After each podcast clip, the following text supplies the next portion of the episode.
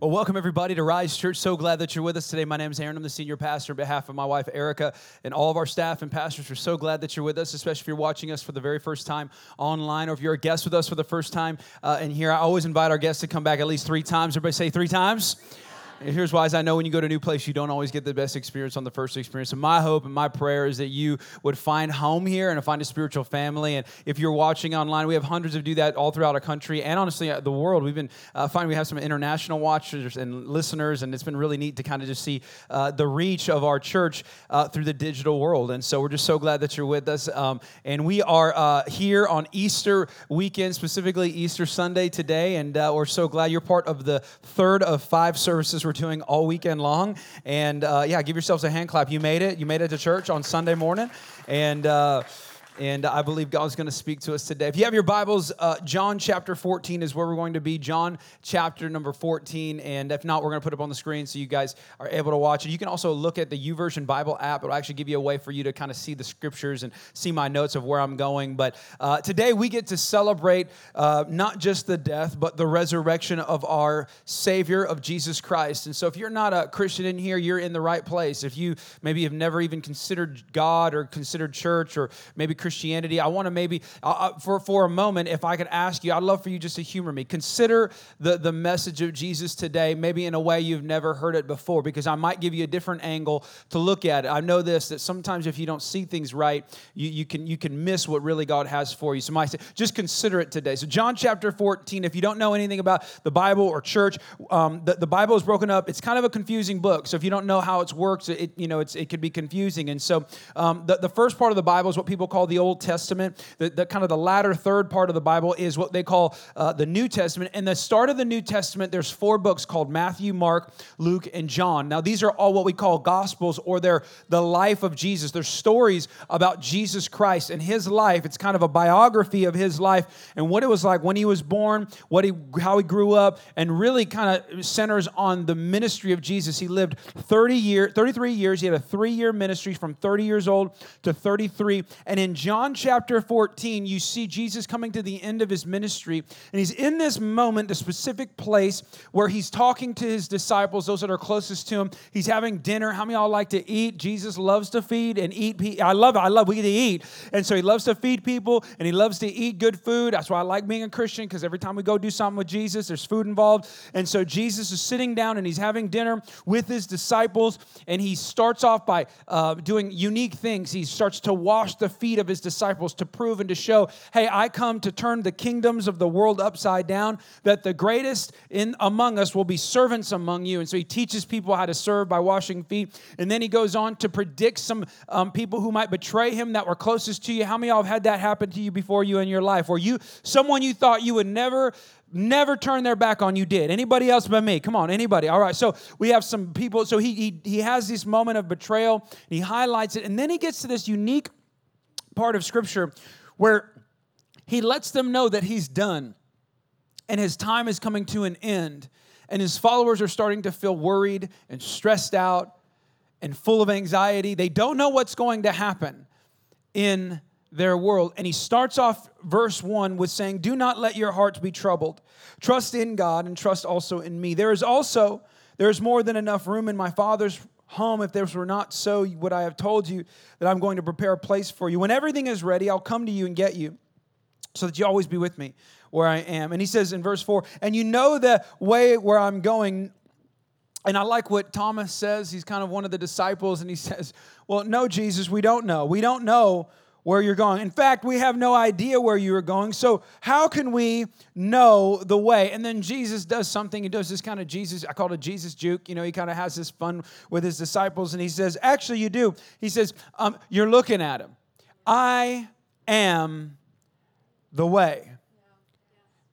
So Thomas says, "I don't know the way." And he says, "Yes, you do. You're looking at Jesus. I am the way, the truth, the life. No one comes to the Father except through through me. Now, what's interesting about being a pastor, I've been doing this for almost 2 decades now, but preaching a lot of Easters, and every Easter is the same message, and I try to think something unique to tell you about how God loves you, and about how sinful we are, and about how amazing God is, and how Jesus comes in the form of a man and lives a sinless life, and he changes all of human history and does something amazing. He not only dies, but then he rises again. No other God can claim that, okay? So he comes down, and he makes this bridge from our sinfulness to God's holiness, and now the way God sees us is not through our own sin, but God's and Jesus' perfection. Come on, isn't that good? That's the gospel message. There you go. I gave you the thesis of today, all right? I gave you the end of the story at the beginning of the message. Isn't that good? You're worth your price of admission, okay? So I've been preaching that for many, many years. Here's the problem. Here's where I get it wrong sometimes. Here's where some pastors get it wrong sometimes, is we think that's that was the only thing it did. We preach great messages on the gospel of Jesus Christ getting us to heaven, yet Jesus was bringing more than just eternity with Him one day. He wasn't just preaching heaven after we die. He was trying to get His disciples and His followers, go look at it. He uses language like, the kingdom of heaven is like. What He wasn't, it'd be kind of mean, right? If you were walking around and you were God and you were like, look, heaven's going to be amazing. You can't have it, but it's awesome. Like, it's going to be amazing one day. You're just going to have to deal with life right now. There's no hope right now. You just hang on right now. But one day, it's going to be amazing. That kind of seems a little mean. Jesus wasn't saying that. He was saying, look, it's going to be awesome, and the streets are paved with gold, and you can have as many cookies as you want because there ain't no calories in heaven. Come on, somebody. And so He's like, you're going to have a great time. The only problem, here's what you need to say, you can also have a little bit of heaven right now. So the gospel is not just heaven one day. The gospel is heaven now. In fact, Philip, one of the disciples, says this in verse 8. He says, Lord, show us the Father. Okay, He wasn't saying show us the Father so that we could see and so we can go to heaven right now. He was saying show us the Father, and then we're going to be satisfied now. Everybody say now. Because I've noticed that if you give your life, okay, if you're not a Christian in here, here's what's interesting about becoming a Christian. When you give your life to Christ at the end of the service, spoiler alert, I'm going to give you an opportunity to lift your hand and enter into a relationship with God. Here's what's probably not going to happen. I can't say won't happen because who knows? God can do anything. But since I've known and been a pastor, I've noticed that when people give their life to Christ, what doesn't tend to happen is the Star Trek beam that we all want, right, to come down into us, and then we disappear into heaven the moment we give our lives to Jesus. For some reason, we're stuck on this earth. For some reason, I have to continue to drive on 1604 and argue with people in traffic. For some reason, I got to still go to HEB with everybody and their mama at 10:30 at night with all the kids. I'm like, why are your kids not? Oh, they need to be in bed. Like, and you're out here buying cereal. You know what I'm saying? Right? Come on. I'm not the only person who's confused by that. That we have to live in this world. And Philip is addressing an issue. He's saying, I need some satisfaction right now. Because I don't got peace. I got worry. I don't got joy. I got anxiety.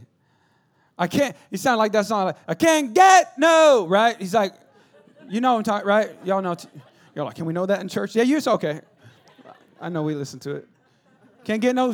What is it? Satisfaction. That's Philip's words. He says, what do we do now, God? What do we do now? And Jesus was addressing the answer. I have a wonderful family. My wife and I, we have 5 young boys, all under the age of 13. I brought a picture just to show you guys my children. And I have twin 13-year-olds. I don't know what it's like to have one, y'all. For those of you who like started, y'all did the normal thing one at a time. I heard that's amazing. Like, is it cool? Because I don't know what it's like to have one kid. And so we had twins right away. And then, so 13, 10, 7, and 4. And they're all amazing. But what's weird about my family is that, there's a lot of testosterone in our house, right? There's boys running around everywhere. There's always a Nerf gun war going on, and you got to be careful because I'll be sitting on the couch and you'll get hit by one if you're not careful. And what I have to do is give my kids clear rules about our home so that our life doesn't end in chaos, right? Parents, come on, how many of y'all know what I'm talking about, right? You know, it's like you give them an inch, they'll take a mile, and somebody's going to get tied up and be in a closet somewhere. You're like, where do they go? Where are these children? And I realized that if I give my kids too many rules, they cannot follow all of them. And so I consulted some books. I talked to my pastors. I went to talk to my counselor. I'm like, how do I get control of my kids? And he said, you got to give them just a couple. Just give them some big, give them the big rules. Give them a couple of big ones that if they just get this right, everything else will be settled. And I said, all right. So we settled on 2 rules in our family. I'll give them to you. These are not prescriptive. These are descriptive. I'm not saying this needs to be in your house, okay? I'm just saying this is our house, okay? All right, is that all right? So my first rule is, number one is you do not disrespect mom. That's the number one rule, right? Come on, ladies, y'all know. Come on, mamas, y'all know out there. You're like, that's good, amen. That's where you can amen. You can say something. It's okay. You know, we can say stuff in church. And so that's good, pastor. Because here's why. I don't spend my wife spends the majority of time with them because I go to my coffee shop or I go meet people or I'm out of the house. And so they're with my wife torturing her most hours of the day. And so when I come home, I don't want to come home to a wife who's lost it, right? She's like, you got to take your kid. How many of y'all know that? Like, they're not her kids. When they have lost it, they're my kids. And so I said, you do not disrespect mom. The second rule is you don't lie, because when you lie, you break down trust. And only good relationships are all built on one word. It's called trust. Yeah. So we kind of talked these 2 rules. And I said, if you get this, so I told him after this, I said, if you get this right, settle everything else. I said, I'll have grace for most everything. I said, you can do most anything to me. I'm a man. You want to wrestle with somebody? Come on. Let's go. But if you get these wrong, this is where we're gonna have some issues, son. You hear what I'm saying? And they're like, yes, Daddy. I said, all right. Jesus was saying, if you worship me and you settle what you worship and you get what you worship right, it'll settle everything else. Because if you worship the wrong thing, it'll bring you the wrong thing. If you elevate even a good thing, come on, y'all, into a God thing, it becomes the wrong thing. Come on. And so what he was saying is I'm trying to give you the answer to the test. I am the way. Jesus is the way. And if you put something other than Jesus in the spot of Jesus, it does not bring what only Jesus can bring. Jesus brings life. Everything else brings death, elevated to his level. And when you worship a false god, it's called one thing, an idol. Now, the moment I said idol, here's what's funny. Most of us don't think we worship idols. Most of us think, if you hear the word idol, you think, we think Indiana Jones, right?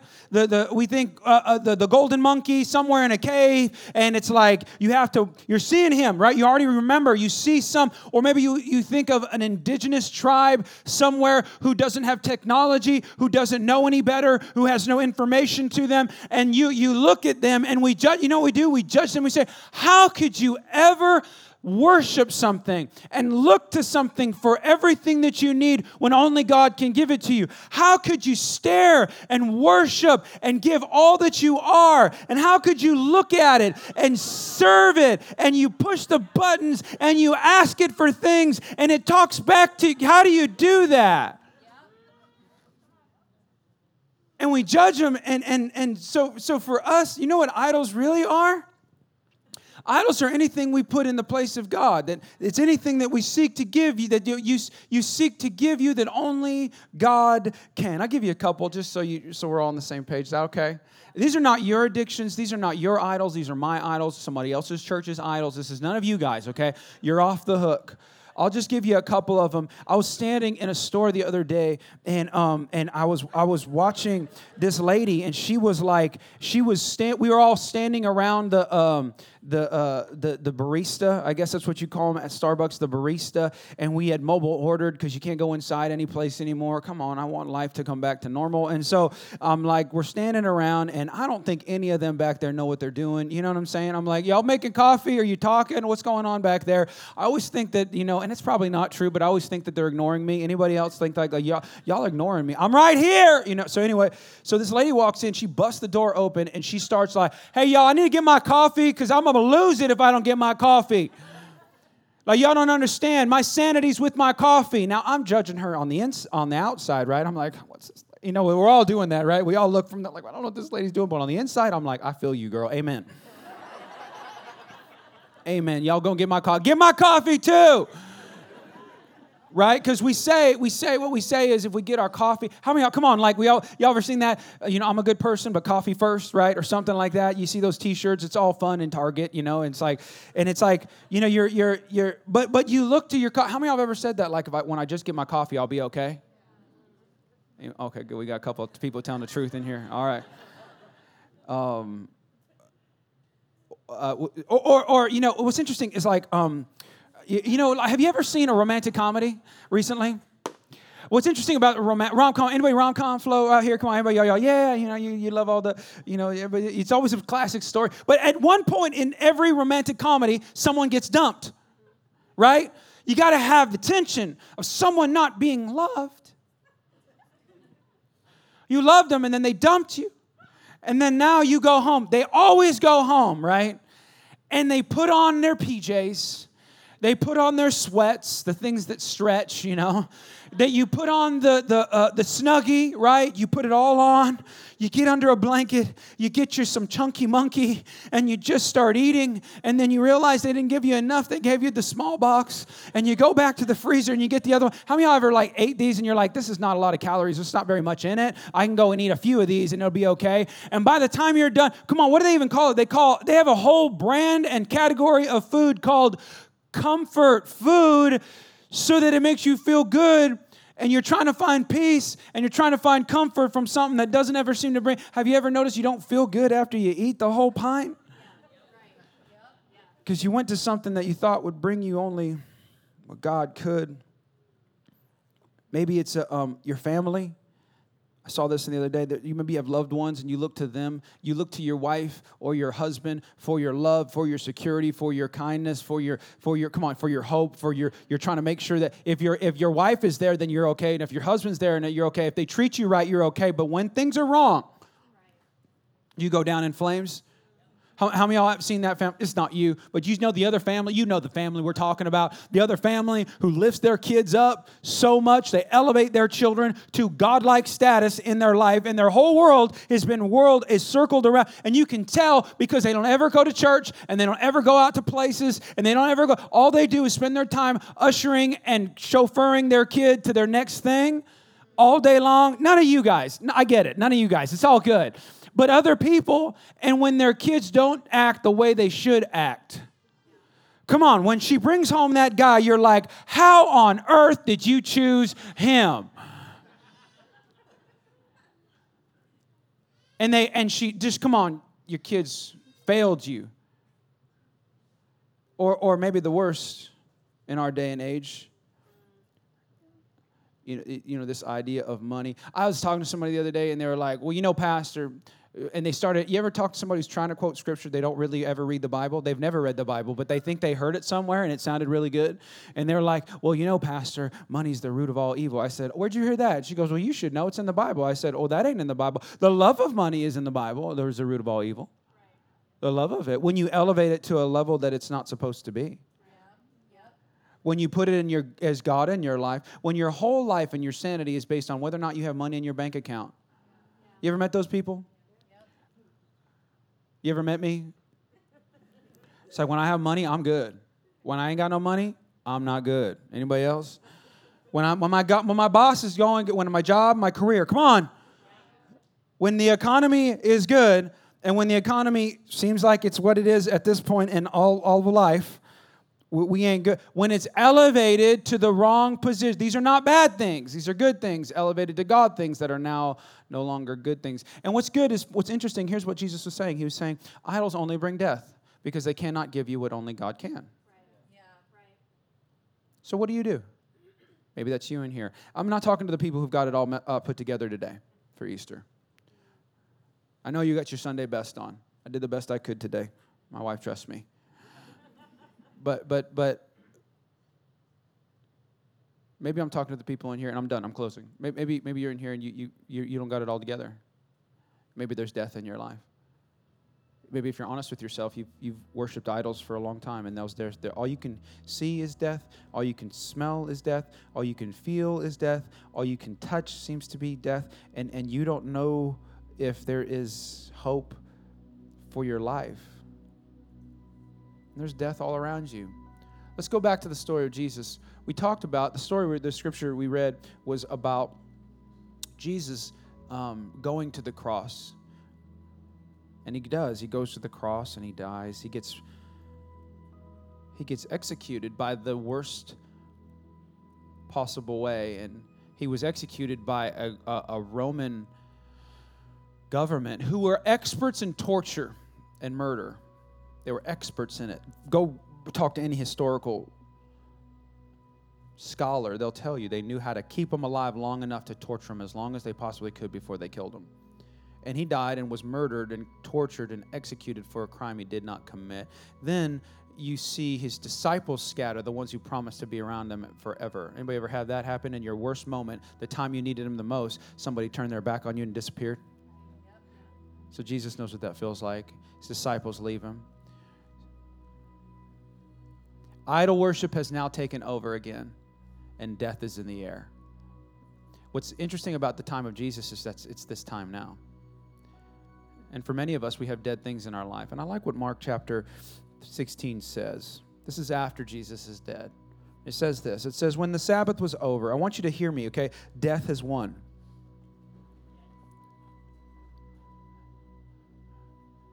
And then Mark chapter 16 happens. He said, when the Sabbath was over, Mary Magdalene, the Mary, the mother of Jesus, and Salome brought spices so that they might go do anoint Jesus' body. And very early on the first day of the week, that sounds familiar, like kind of like Sunday, just after sunrise, they were on their way to the tomb, and they asked each other, who will roll the stone away for the entrance in the tomb? This is what we do. Human nature is something's dead. I need to use my understanding to bring it back to life, to fix it. You're trying to fix it. That's what we all do. Verse 4, but when they looked up, that's so good, they saw that the stone, which was very large, had been rolled away. As they entered the tomb, they saw a young man dressed in white robe sitting on the right side, and they were alarmed. Don't be alarmed, he said. So you and I enter into death being scared, anxiety-ridden, worrisome. We're alarmed, and the angel says to us, don't be alarmed. He said, you're looking for Jesus, the Nazarene who was crucified. He is risen. He is not here. He says, I like what he says. He says, see the place. He says, see, this, listen, look, if you checked out, check back in. Look, just look at me if you're watching online. He said, see for yourself. There's a lot of, you thought things were dead in your life. Go see Jesus for yourself. I know that you maybe you're in here and you've heard of Jesus through some other person. And you have an idea of who Jesus is. Will you see Jesus for yourself? Maybe there was a pastor or a church that hurt you and you felt like, man, if this is what Jesus is, I don't want anything from it. Can you see Jesus for yourself? Maybe Satan has spoken to you on behalf of Jesus, and he's saying, you don't trust him, you don't walk out that, you look what they're going to do, and he's put all this fear and anxiety and worry in you. Can you go see Jesus for yourself? Because when you go see Jesus, you'll realize that he's not dead, that he's alive. And here's the cool part, here's the great part, is that not only did his resurrection bring us eternal life, let's go back to the beginning, remember? The gospel is not only that you get heaven one day, the gospel is that you get heaven today. In that, so that all the things that were dead in your life, listen, if you had a dead financial crisis, God can bring it back to life.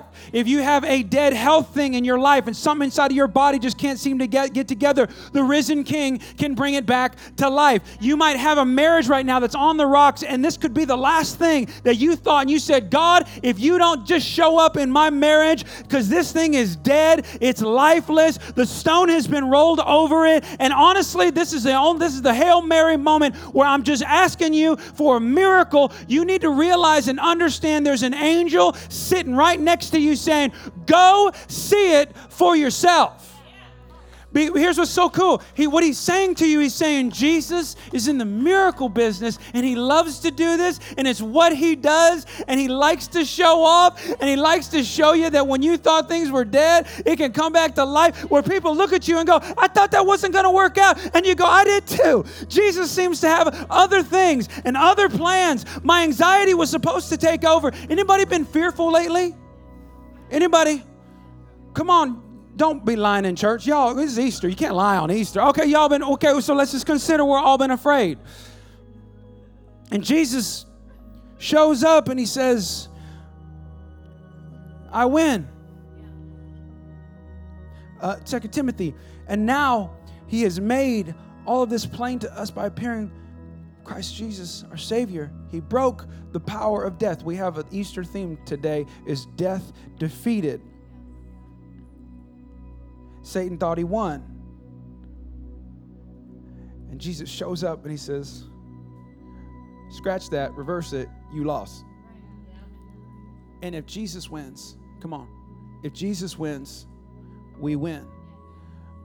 I like what that scripture says. Look up. Everybody, just look up. You win.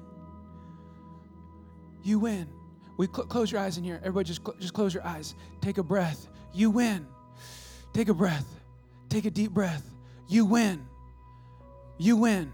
Satan loses. Demons flee. Satan cannot have authority in your life. Satan cannot speak to you and win any longer. The chains have come off. The stone has rolled away. Death has been defeated. Death no longer has a place. Death no longer has authority. If he beat death, then what can come against you in this world? You win, because Jesus wins. That's my prayer for you today.